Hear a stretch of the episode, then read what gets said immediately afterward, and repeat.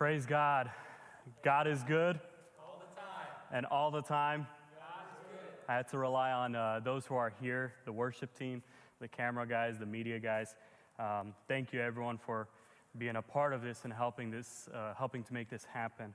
Um, before we get started, I'd like to go before the Lord in prayer. Um, if you could bow your heads and um, close your eyes wherever you are, and uh, let's go before God. Uh, Father, we come before you, and Lord, I, I thank you. I thank you, God, that you have brought us here, God, that you have uh, been with us, that you have protected us, God, that you, Lord Almighty, that you are sovereign in this, oh God. Lord, I ask that tonight you allow the Holy Spirit to speak. Father, I pray that it's less of me and more of you, God, and that you, Lord Almighty, that you meet each and every one of us wherever we may be. Lord, if they find themselves on their phone, on their computer, God, in, in, in their bedroom, in the living room, in the car, God, wherever they may be, Lord, I pray that you meet them where they're at and that you, Almighty God, are present in this place. In your name, amen. Amen. Uh, first off, I want to start off with something a little uh, different. Um, I know she's watching, so I'd like to say happy birthday to my mom. Um, I know she's watching, like I said, and um, I love you. You're a blessing to each and every one of us in, in the family. And, and uh, again, happy birthday. Thank you for always supporting um, this ministry. Uh, guys, it's good to be back. It's good to be back with the team in the sanctuary, and, and I can't wait to see all of you here. Um, just like Johnny said, to, you know, to see you guys in, in your PRC student march. If you didn't buy it, uh, don't worry. You can um, definitely um, uh, buy it soon. We're going to reopen it up. Um, guys, uh, I want to talk about um, uh, suffering. We're going to talk about suffering today, but before we get, you know, too far, um, the shelter in place order, this answered one big question for me. Um, it answered if nobody sees you eat the calories, does it still count? Unfortunately, I gotta tell you, I gotta break it to you. Yes, it does. And I'm a testimony of that. Um, and, uh, you know, I, I hate the gym. It gets boring, especially when you go by yourself. You know, um, you spend, you know, half an hour trying to find your set list, or your playlist, I'm sorry. And then, um, then you decide which machine you want to go on, you know. Once you decide which, which machine you go on, you're already 45 minutes in, you know, and by then you're like, this was a good workout. I'm going to go home, you know. And, and that's usually what would happen to me all the three times I've been to the gym. Um, then there was a point where I did CrossFit. So with CrossFit, um, it, it's irrelevant how long that lasted. Um, but it was fun, it was great. It was very hard and difficult, but I liked it. Um, but then I started to become busy with work, and I was like, okay, you know, if I miss a class, I can just do these workouts at home because a lot of it is without equipment. But a lot of it also is with uh, jump ropes. So it's jump rope workouts. They're, it's actually harder than you think. And so I was like, you know what? I'm gonna buy myself a CrossFit grade jump rope. And it's like this thin, thin uh, uh, jump rope. It's, it's really tough cable. So if you get whipped with that, it, you know, like I was worried, but you know what? It's fine. I know how to jump rope. I've been jump roping since kindergarten. It's okay. On my first jump, I land weird. I hurt my back so bad that I could barely breathe. It was bad for a while, and that ended my CrossFit adventures. like I said, it's irrelevant how long that lasted. But you know what I did enjoy, besides hurting my back, again, all four times I've been to CrossFit, um, I enjoyed how difficult it was. I enjoyed that that after a hard, hard workout, you would go home, you would, you know, take a shower, you'd clean up, and then you would walk around like this. And you would have to crawl up the stairs and you would have to slide down the stairs. You know, you didn't walk down the stairs because you won't make it. Um, and, and I enjoyed that because the next time I went to a session, it was great to see that there was some level of progression. There was some level of progression, not much, but it would be cool because in CrossFit, you do rounds. So you have a chalk, and every time you complete a round, you make a mark on the ground, and you move on to, the, to another round. And it was cool to see that when I was barely completing one, I could do two. Uh, then I could do three. Uh, then I stayed at three, and it was great. it was great that there was some sort of progression, and I enjoyed that. I enjoyed it. And, and again, that progression is slow, but there is a purpose for that pain. Now, again, as Johnny said, today we're continuing on with our series, uh, You Can't Handle It. And that was kind of the title of my series at CrossFit, I Can't Handle It. Um, but that's besides the point. Um, last week we talked about the phrase, God will only give you what you can handle, and how it is not scripturally accurate when it comes to trials and suffering. We learned that God's heart has always been to redeem and rescue. Well, this week, like I said earlier, we're going to talk about suffering in the Garden of Gethsemane. But before we do, I want to give some context of where we are at in Scripture, of the days leading to this part in Scripture. And so um, I'm going to start with the Sunday before uh, the scene in the garden. So it would be the week of Passion, Passion Week. So we're on Palm Sunday. This is Jesus' triumphal entry into Jerusalem. And then the next day is Holy Monday. This is cleansing of the temple. This is where Jesus flips the table. this is where, you know, we see the beginning of a, again, a lack of a better term, but a new Jesus. A Jesus kind of who is uh, frustrated in this part. He's frustrated because you see, he's, he's taken the time three years in his ministry teaching and, and, and, and telling them about the ways and, and, and the truth and, and and then you see them that they're, they're still not changed. And that's what you see kind of happen on Tuesday, Holy Tuesday, where he curses a fig tree. And I don't know if you listened to the podcast that Johnny and I had where we talked about Passion Week, and we were talking about like poor fig tree. You know, it was just sitting there being a fig tree. It had leaves, but the problem was is it did not bear fruit. So then what happened? Well, Jesus, as he saw that this fig tree had leaves, he walks up to it, he sees that it does not bear fruit, so he curses it. And isn't that like a great symbol of sometimes how we are? That we resemble like we're bearing fruit. We have the leaves. I dress in the suit or I dress in the typical worship leader startup kit, you know? but then on closer inspection, all of a sudden you realize that they're not bearing fruit. And so again, Jesus is frustrated. This was Tuesday. And then on Wednesday, this is Spy Wednesday. This is when Judas seeks to betray Jesus for 30 pieces of silver.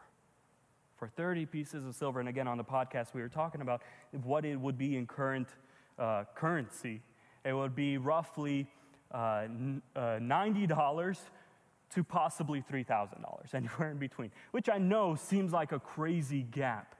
But if you really think about it, then $3,000, $3,000 for, for someone you followed for three years, someone, someone you dedicated your life to, someone you sacrificed for, for $3,000. And that was Wednesday with that thought on Wednesday. And then we're on Thursday, or it's, it's Maundy, Thursday, or Holy Thursday, Joia Mare.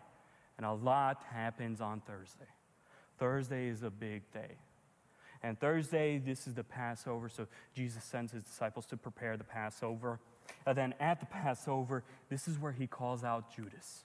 So I'm going to read in Matthew chapter 26, starting from verse 20, and I'm going to go through it very quick. Um, so, Matthew chapter 26, verse 20. So it says, When it was evening, he reclined at, at table with the twelve, and as they were eating, he said, Truly I say to you, one of you will betray me. And they were very sorrowful and began to say to him one after another, Is it I, Lord? He answered, He who has dipped his hand in the dish with me will betray me. The Son of Man goes as, as it is written of him. But woe to that man by whom the Son of Man is betrayed.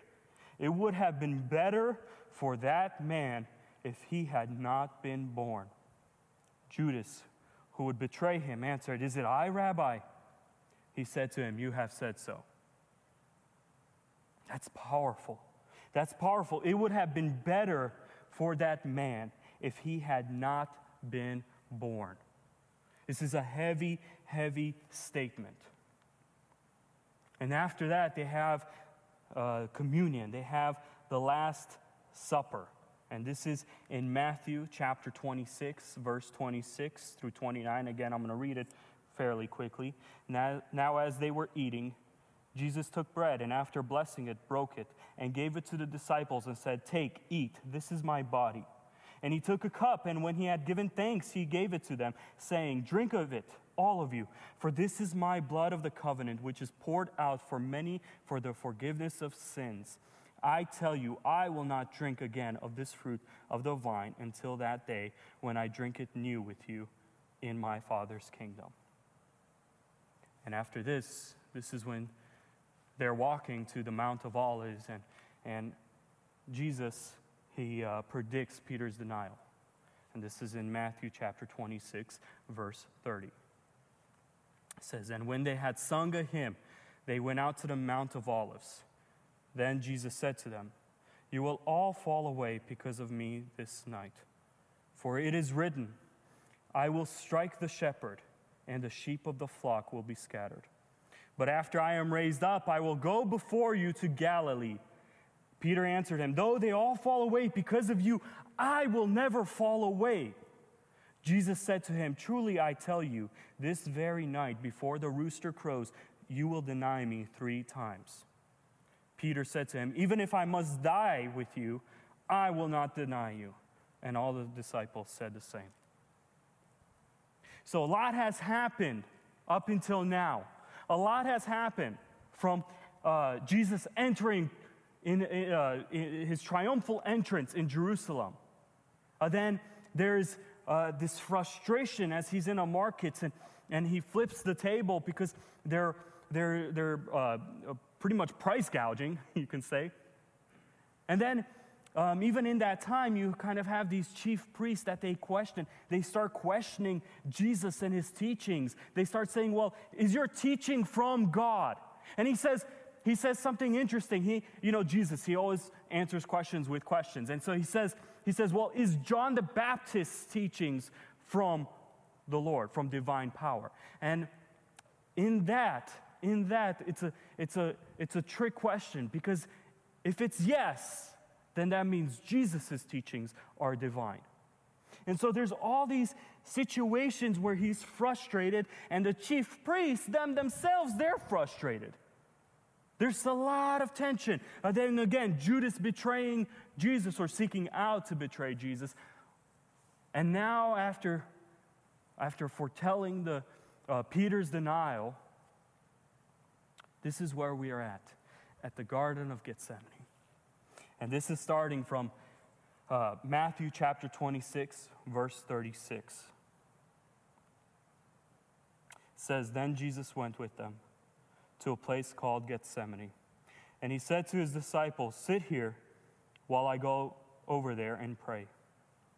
And talking with him, Peter and the two sons of Zebedee, he began to be sorrowful and troubled. Then he said to them, My soul is very sorrowful even to death, remain here and watch with me. And going a little further, he fell on his face and prayed, saying, My Father, if it is possible, let this cup pass from me. Nevertheless, not as I will, but as you will. And he came to the disciples and found them sleeping, and he said to Peter, So could you not watch with me one hour? Watch and pray that you may not enter into temptation. The spirit indeed is willing, but the flesh is weak. Verse 42 again, for the second time, he went away and prayed, My Father, if this cannot pass unless I drink it, your will be done. And again he came and found them sleeping, for their eyes were heavy. So, leaving them again, he went away and prayed for the third time, saying the same words again. Then he came to the disciples and said to them, Sleep and take your rest later on. See, the hour is at hand, and the Son of Man is betrayed into the hands of sinners. Rise, let us be going. See, my betrayer is at hand, and this is leading to his arrest. So, in this, we see that Jesus is emotional. He's emotional. He's, he's full of anguish. He's full of sorrow and pain. In order to understand why he's emotional, we must understand what the cup means in verse 39. Verse 39 it says, And going a little further, he fell on his face and prayed, saying, My Father, if it be possible, let this cup pass from me. You see, the cup symbolizes a lot. It symbolizes a lot. If you look in the Old Testament, it, it, it symbolizes God's wrath in judgment. And you see, Jesus stood in the place of guilty sinners to receive the punishment. In 2 Corinthians, in chapter 5, verse 21, it says, For our sake, he made him to be sin who knew no sin, so that in him we might become the righteousness of God. You see, the cup did not represent death, but rather the judgment and the Father's fury due to sin in the world. This is why Jesus was anguished. He knew what was to come. He knew that the, on the cross, that's when the, the Lord's judgment, that's when the Father's judgment will fall over him, taking our sin on the cross, carrying our burdens. And in this anguish, you see, we see Jesus do three things, and these three things we should do as well when we are in suffering as well. And the first thing, this thing seems so obvious, I know, but it's that we must pray. We must go to God and pour out our suffering to Him. He is a God who is familiar with suffering. He is a man of sorrows. Jesus is a man of sorrows. He knows pain. He knows pain better than we will ever know pain. You see, I have a friend that anytime you're going through something, you know, Let's say you want a, a major career change, okay? You go to him and you say, hey, insert name, what do you think of this? Should I go and change my career to this? He's like, okay, and what did God say when you first asked him? And you know, that's when you get red and you're like, well, you know, I, I didn't. He said, okay, well, go pray and then talk to me. Because oftentimes we look for the wisdom or we seek out the advice of people when we have God sitting there and He's saying, Talk to me. Ask me, talk to me, and I will answer. I will, I will reveal to you. And you see, Jesus does this. Jesus in in uh, in, in scripture here, I'm sorry, let me look. It says in um, I apologize, in 39. He says, My Father, if it is possible, let this cup pass from me. Nevertheless, not as I will, but as you will. He's praying, he's in anguish, he's in pain, and he's saying, God, I can't go with it. I mean, if this is your will, I'll do it. But is there any way? He knew that this is the way, but this is this is that anguish, this is that sorrow. And in Luke chapter 22, verse 43, this is that same scene, just a different perspective. And Luke likes to give a little more detail. And he says that after he prays this, after Jesus prays this prayer, an angel appears from heaven. an angel appears from heaven and strengthens him. Isn't that beautiful?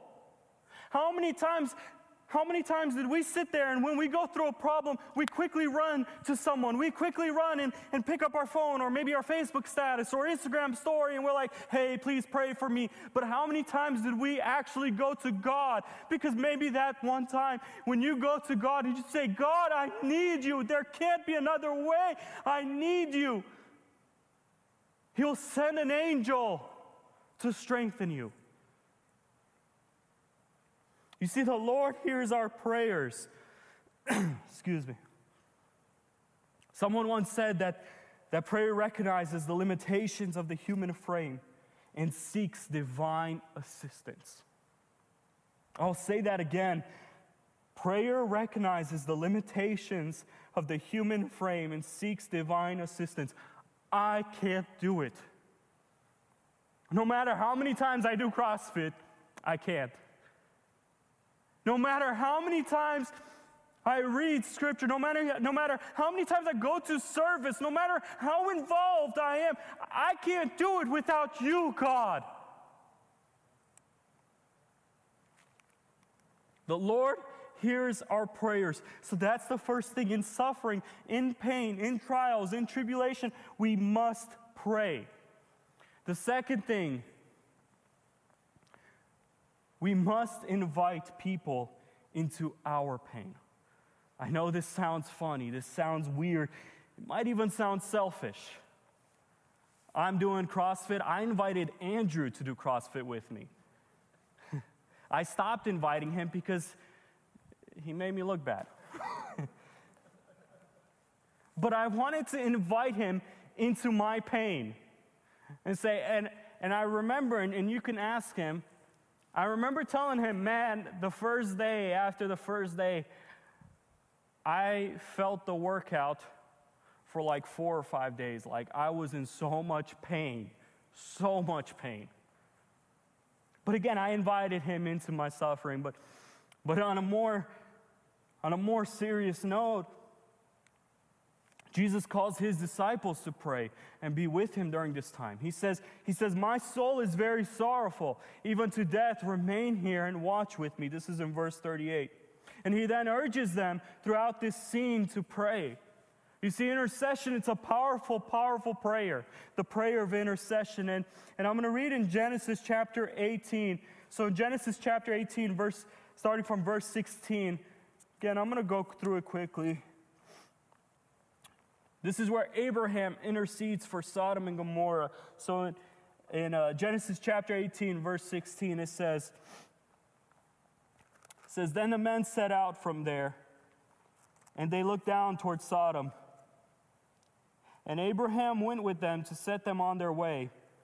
The Lord said, Shall I hide from Abraham what I am about to do, seeing that Abraham shall surely become a great and mighty nation?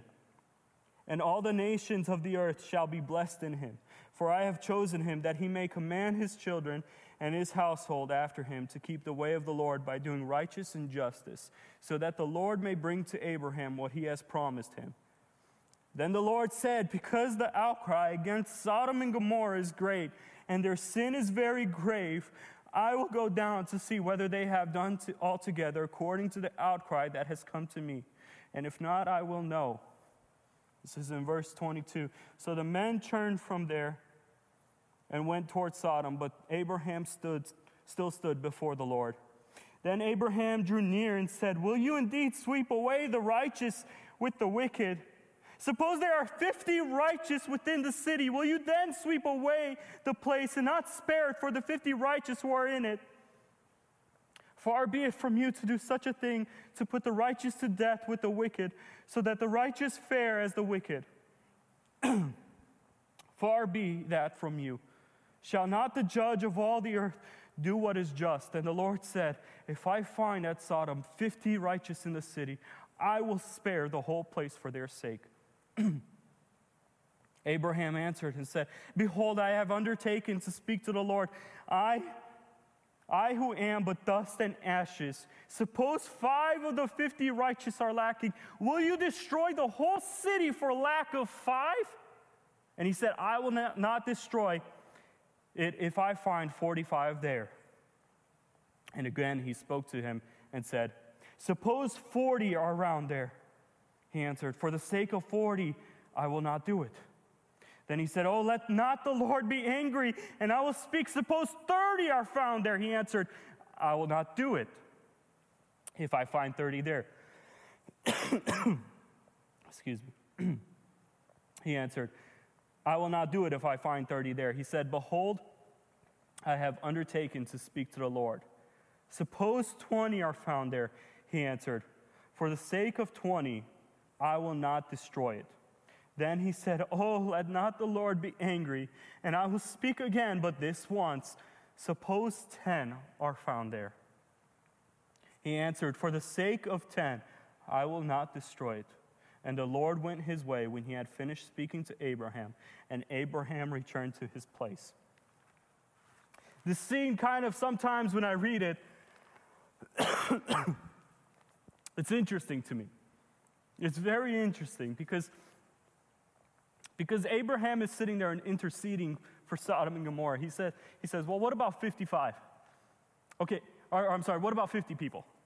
He's like, Okay, okay, but what if, what if, what about five people? What if five people are lacking? What if five people are wicked out of 50? Are you gonna, are you gonna, uh, are you gonna blame or punish? Are you gonna blame 45 for five? And then he just keeps negotiating down to 10. He keeps negotiating down to 10, and, and it's, it's an amazing and powerful thing, powerful um, example of how intercession is, is, is a powerful, powerful prayer. Excuse me one minute. we have a really good team here.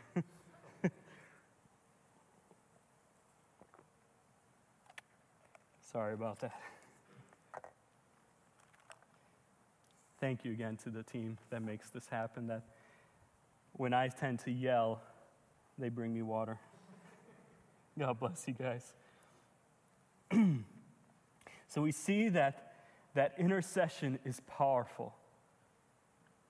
So again, we must go before the Lord and pray. And then we must invite people into our pain.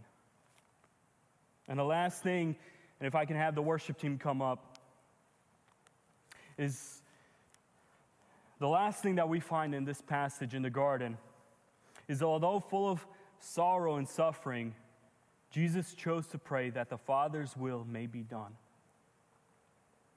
You see, we see here as he's calling out to God, he's, he's constantly saying, Not as I will, but as you will. You see, the struggle of the cross was first won in prayer in Gethsemane. That was the first victory. That was where the battle began to win, is when he prayed, Not as I will, but as you will. he says, Is there any other way? He says, Is there any other way?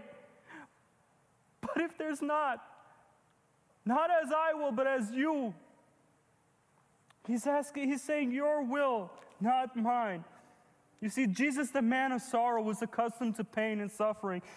And you see, when we suffer, just like the pain after a tough workout at the gym, there is a purpose.